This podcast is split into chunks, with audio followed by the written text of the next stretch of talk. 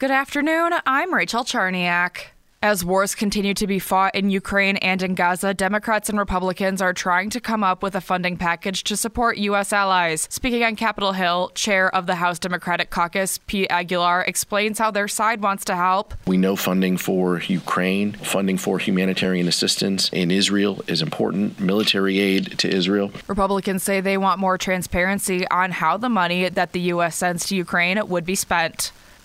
The Biden administration is putting the Yemen based Iranian backed Houthi rebels back on its list of terrorist organizations. The administration made the announcement today after their recent airstrikes against commercial ships in the Red Sea. The U.S. retaliated last week by launching airstrikes on Houthi facilities in Yemen.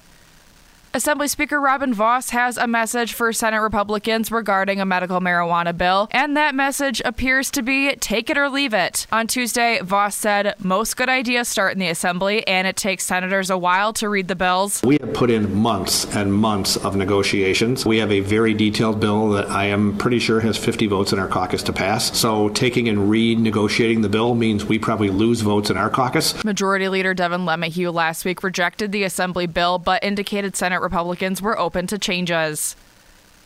The Oshkosh Women's Fund annual Power of the Purse event set for May 9th is causing controversy after debate surrounding the chosen keynote speaker. Bethany Hamilton is best known for surviving a 2003 shark attack as a teenager in which her left arm was bitten off, inspiring the movie Soul Surfer. Some are concerned about comments Hamilton has made regarding transgender athletes. I personally won't be competing in or supporting the World Surf League if this rule remains. Some in the Fox Valley believe Hamilton Hamilton's comments are transphobic. Executive director of the Oshkosh Women's Fund has not spoken publicly on the negative reaction to selecting Hamilton as a keynote speaker.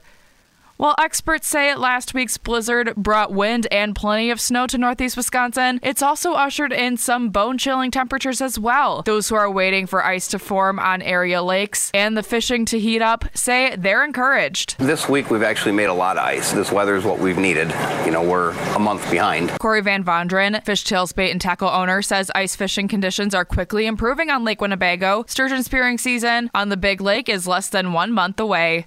Now here's your Fox 11 weather update. We'll see a gradual warm up over the next few days. This afternoon, partly sunny skies, high near 10. Tonight, mostly clear, low 5 below. Tomorrow, partly sunny, high 12. On Friday, a mix of sunny clouds, high 15. And Saturday, mostly sunny skies and a high of 16. From Fox 11, your station for severe weather coverage, I'm Pete Petoniak for News Talk WTAQ. And I'm Rachel Charniak, WTAQ News Talk Sports.